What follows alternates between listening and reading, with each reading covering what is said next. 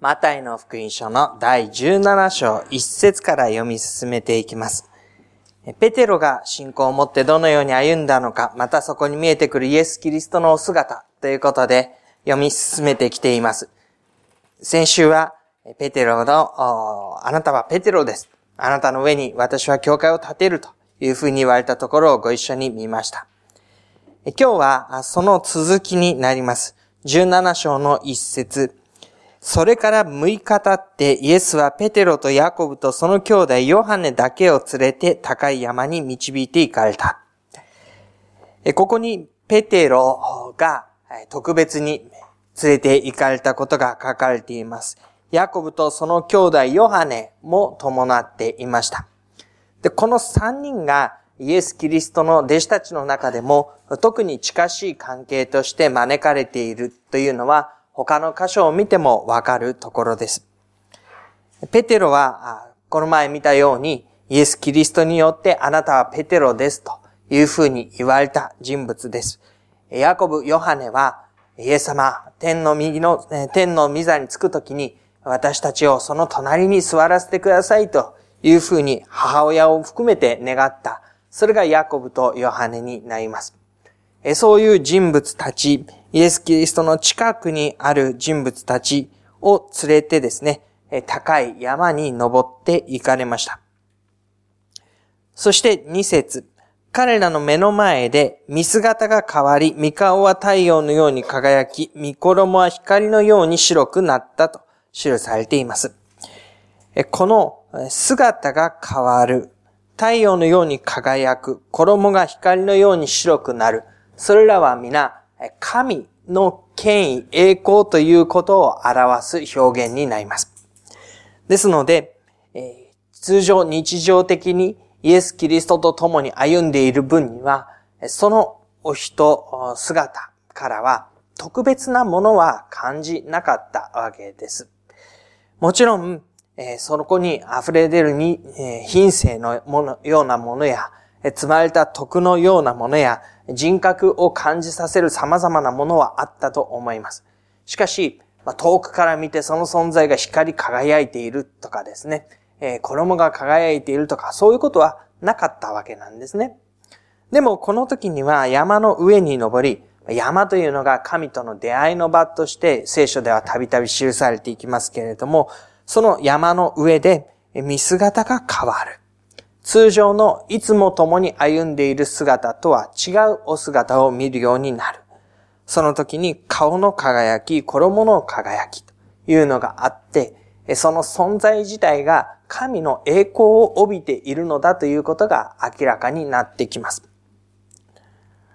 で、そのまばゆい光景の中で、しかもと3節には続いていきます。しかもモーセとエリアが現れてイエスと話し合っているではないか。このモーセというのは、エジプトからイスラエルを導き出した指導者になります。イエス・キリストのお姿をモーセになぞらえて、モーセがイスラエルを導き出したイエスが民を救い出す、そのことをなぞらえて語る時もあります。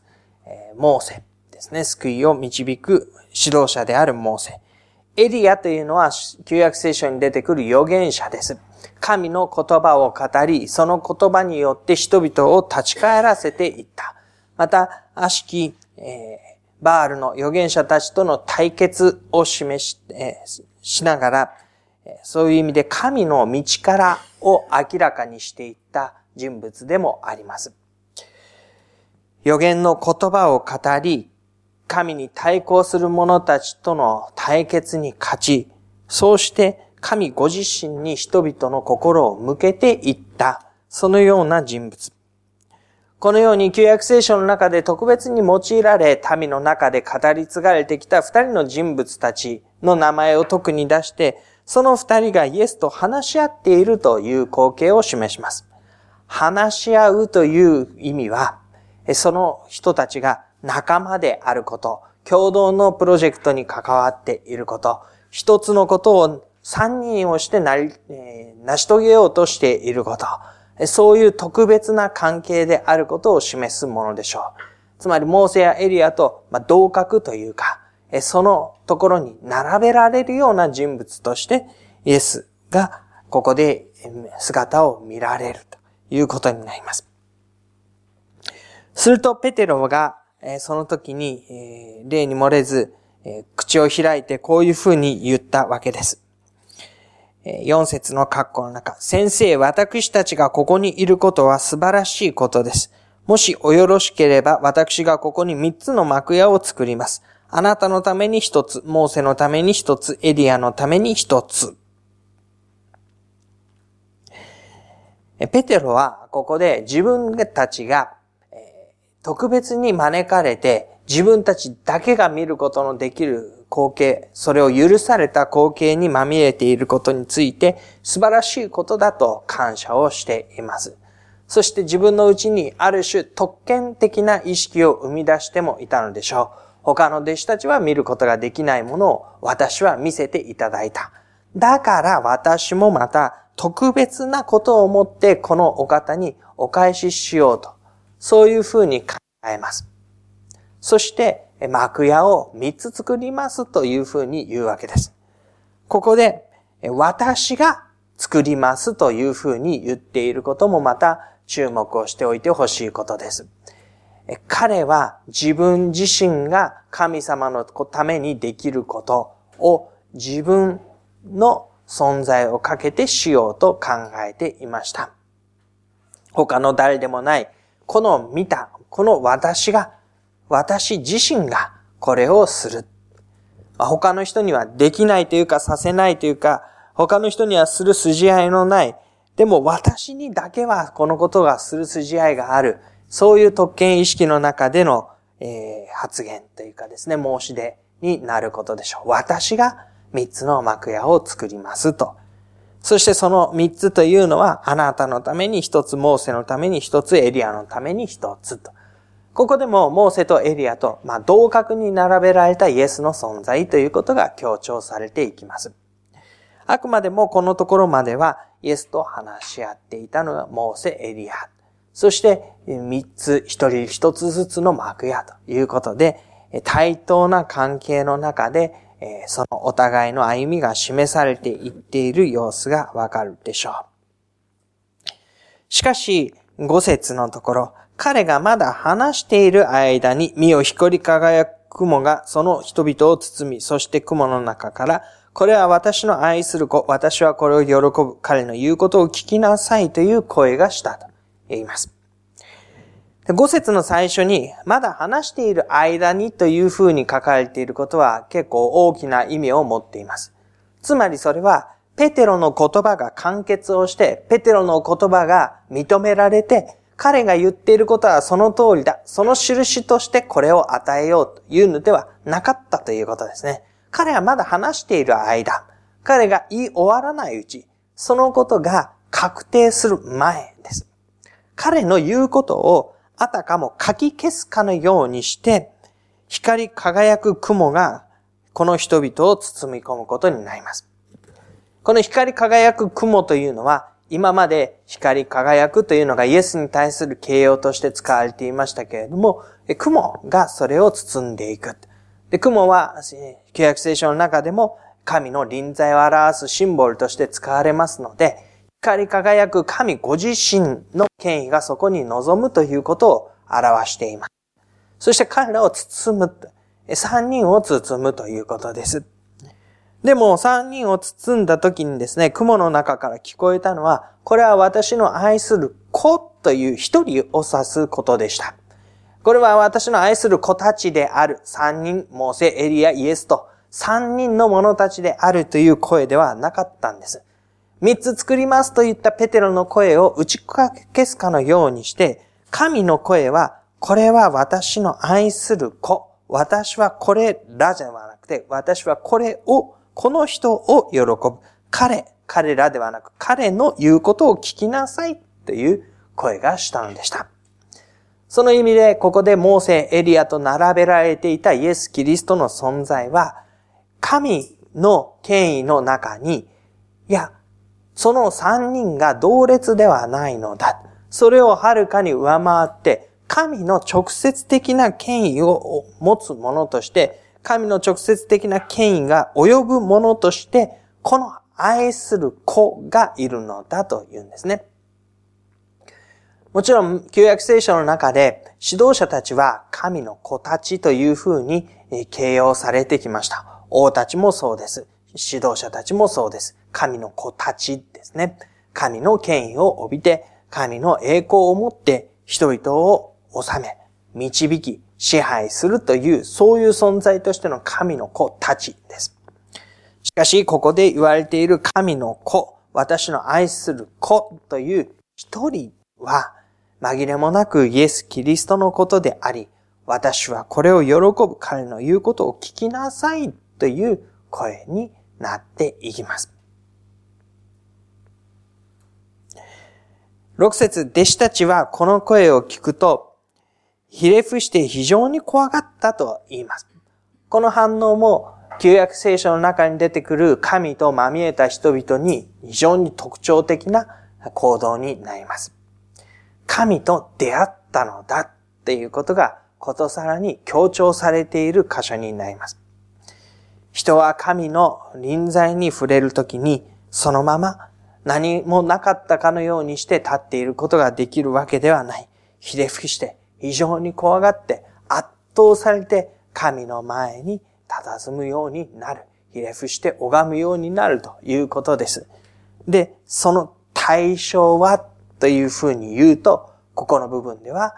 雲に乗っえ、雲を通してこの場に望まれた神に対するイフの念であり、そこに示された、これは私の愛する子と一人で、えー、指し示されたイエスに対する思いでもあるでしょう。するとイエスがこのことの中で彼らに手を触れて起きなさい、怖がることはないと言われます。それで彼らが目を上げてみると誰もいなくてただイエスお一人だけであったと言うんです。イエスが来られた。その三人の中から、光に包まれた雲の輝く雲の中から、その声の中から、ひれ伏して怖がっている弟子たちに対して、イエスが来られた。この、えー、位置関係ですね。イエスが来られたわけです。弟子たちが近づいていくことはこれ以上はできなかったんです。彼らは神の身元にこれ以上近づいていくことは決して許されない。そのような圧倒的な権威、栄光が示された中で、その栄光の中からイエスが彼らに歩み寄って、そして声をかけて言われたんですね。起きなさい。怖がることはない。で、イエスはご自分の存在を人々が怖がらせる、あるいはその足元にひれ伏して、人々がすべて従うということを願って歩まれていたのではありませんでした。イエスが行くところ皆人々が恐れおののいてひれ伏して歩むようにと願っていたわけではなかったんです。イエスは起きなさいというふうに言われました。ひれ伏して拝むのではなく、まあ、もちろんそれは神に対する礼拝としてふさわしい行為ではあるんですけれども、起きてイエスと共に歩み出すことをイエスは願っておられて、怖がらなくていいというふうに言いながら、起きなさいと言います。で、その言葉を受けて、弟子たちは起き上がって、そして目をあたりに向けてみるわけですけれども、誰もいなくて、ただイエスお一人だけであった。その誰もというのは、モーセもエリアもいなかったということですし、また天から望んで、このイエスを包んでいた輝かしい雲の輝きも今やない。これは私の愛することを語った天の轟のような神の声もない。かつてと同じイエスのお姿、ただお一人だけがいつものように自分たちの目の前に立っておられて、怖がらなくていい起き上がりなさいと言っている。でも彼らにとってみれば、この一連の経験をしたことによって、イエス・キリストというお方は、今まで一緒に飲み食いをし、その話を聞き、驚くべき宮沢を見、そして旅を共にしてきた、いつもと同じイエス・キリストなのですけれども、そのお方の隠れたお姿というか、秘められたお姿、本当のお姿ということを嫌法なしに知らされて、それを心に留めて歩んでいくことになったわけなんですね。キリストの真のお姿ということを少しまとめてみましょう。ここに記されていたのは、いつもは見られないお姿でした。でも、いつもは見られないだけであって、このお方がずっと変わらずに持っておられた性質でもあるわけなんです。この時にイエスが神との出会いの中で神の愛する子供になって、これを聞きなさいというふうに言われた、権威づけられて、この時からイエスはキリストになったのだという理解をする必要は全くありません。これは私の愛する子という言葉は、イエス・キリストがバプテスマを受けた、バプテスマ、ヨハネからバプテスマを受けた時にも、天からの鳩がそのことを告げたように、彼に語られている言葉になります。イエス・キリストの輝くお姿というのは、このところでは顔が、見衣がというふうに書かれていますけれども、イエス・キリストの人々の間での宣教の働きの中で、随所に身になって現れ見えている姿でもあります。ですので、イエス・キリストのお姿は、秘められていたお姿であって、いつもは見えないけれども、いつも変わらずにそうであったところが、このところでいよいよ明らかになっているというお姿です。そのお姿は神の栄光に満ちた姿になります。この光、山、光、神の声といったものすべてが、このお方が神と等しい栄光と権威を持っている方であることを明らかにしていくものになります。神と等しい栄光権威ですね。それは、モーセやエリアは出てきますけれども、対等に話し合っているように見えますけれども、結局のところ最後に示されるのは、え、比べ物にならないほどの優位性を持って、神との直接的な歩みを受けているイエスのお姿ということになるでしょう。で、そのお方が神から使わされてこのように送られているのだということが明らかになってくるわけです。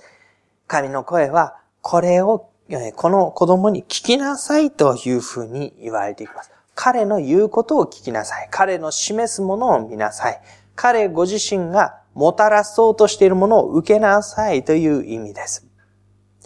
イエス・キリストを通して神ご自身がなさろうとしておられることがある。で、そこ、それを受け取っていくべき私たちの歩みがある。怖がり、恐れおののき、遠のいて歩むのではなく、起き上がって共に、このお方と歩みを共にしながら受け取っていくものがあるということです。で、最後に一つだけ加えたいと思いますけれども、9節のところにですね、イエスは山を降りていきながら、まあ、弟子たちにしてみればやっぱ、えー、とんでもないものを見てしまった。そしてこのイエスと本当に近くにいて良いのだろうか。ちょっと今までとは違う距離感というかですね、感覚が生まれていただろうと思います。そんな彼らに向かって、人の子が死人の中から蘇る時までは、今見た幻を誰にも話してはならないというふうに命じられたんですね。で、弟子たちにとってみれば、このことの意味がわからなかったであろうと思います。というのは、天での、えー、山上での輝かしい栄光のお姿ということと、人の子が蘇る、死人の中から蘇るということが、まあ、結びつけにくいわけですよね。ですので、まあ、彼らは、なんだかわかんないけど、これは言っちゃいけないことなんだというふうには受け取ったと思いますけれども、その意味が何であるかを理解することはおそらく難しかったであろうと思います。ただ、復活を経て、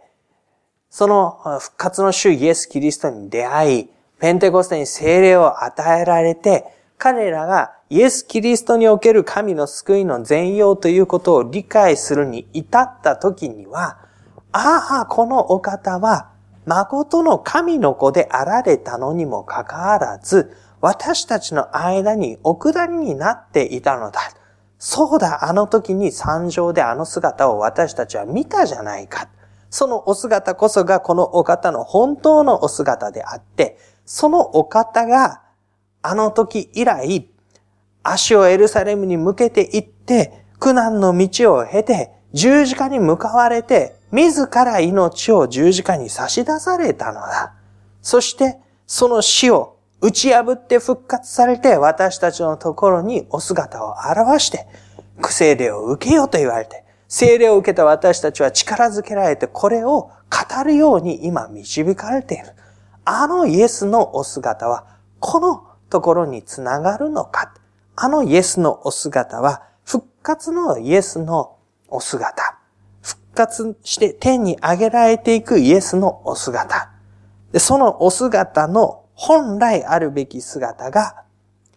十字架に向かっていく救い主として差し出されて、その復活の後に全うされていく。で、そのことを彼らは改めて理解するわけです。で、改めて理解したときに、あれほどのお方が、神の一人子であられるお方が、私たちの間に下られて、そして命を差し出され、癒し使える者の姿を取られた。それゆえに神はこのお方を天に上げられて、ふさわしい栄光の座におつかせになられたのだっていう、そういう彼らの理解が生まれ、語り継がれていき、この福音書にも、今となって私たちは知っている。あの時イエスのお姿はこうであった。それは限られた者たちにしか見せられることはなかったけれども、今や私たちはそれを声を大にして言うことができる。イエスの本当のお姿はこういうお姿だったのだ。それは昔から変わらなかったし、その時も変わらなかったし、十字架に着いた時も本当にこのお姿だったし、でもそれがいよいよ復活の主として、私たちが改めて理解をする中に、ああ、このお方は誠に神の子であったというふうに言われる、そのことを文字通りここで証ししていくことになるわけなんですね。では、私たちにとってこのイエス・キリストのお姿というのはどういう意味を持っているだろうかと少し考えてみたいと思います。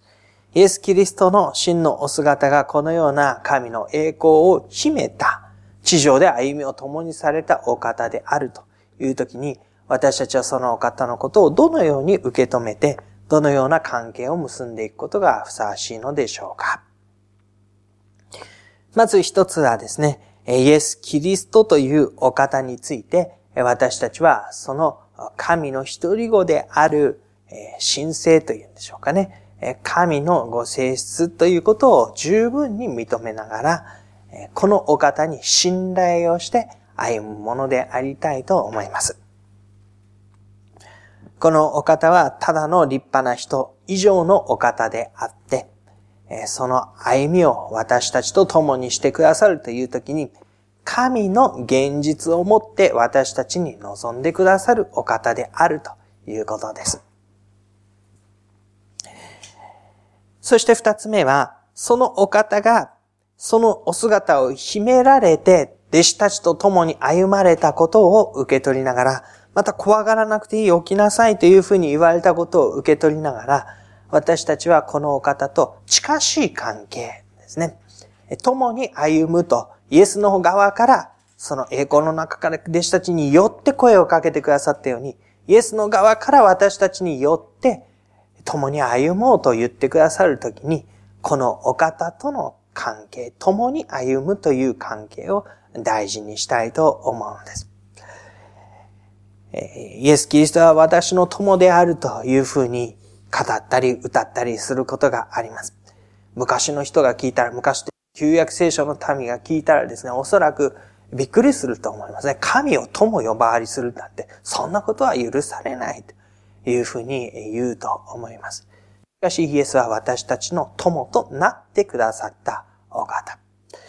人がその友のために命を捨てるというこれほど大きな愛は誰も持っていないと、ご自分が弟子たちをはじめとする人々のために命を捨てることを指して、人がその友のために命を捨て、私にとってあなた方は友なんだ。かけがえのない大切なもので、共に歩みたいと願っているものなんだと言ってくださって、歩み寄って命を差し出して私たちと共に歩んでくださっている。そのことを私たちは深く理解感謝し、自分たちのこととして受け止めたいと願うんです。そして三つ目になりますけれども、この事実を私たちは今や語り継げる時に来ているということです。秘められたこと、秘められた姿、限られた人数、あの時までは黙っておきなさいと言われたそれらのこと。これは無用な誤解を避けるためでした。人々がこのことをいたずらに取り上げて、え、まあ、イエス・キリストが十字架にかかっていくというその道が、え、変な風になっていくのを避けるため、え、語られたことでした。しかし、復活の後、これは語り継げるべきことになっていきます。復活の後、これは大いに高らかに宣言されるべきことになっていきます。そして教会はこのことを語り継いできました。私たちもまた自分たちが受け取ると同時に、このことを語り継いでいく者たち。このことを私たちの周りの方々に知らせていく者たちとして導かれています。そうしてイエス・キリストというお方が私たちの間でふさわしく理解をされ、このお方との関係が築かれて、私たちの周りの方々、多くの方々が、この神にある歩みに招かれていくこと、ここに私たちも心を向けるものでありたいと願うんです。では、しばらく黙祷をいたしましょう。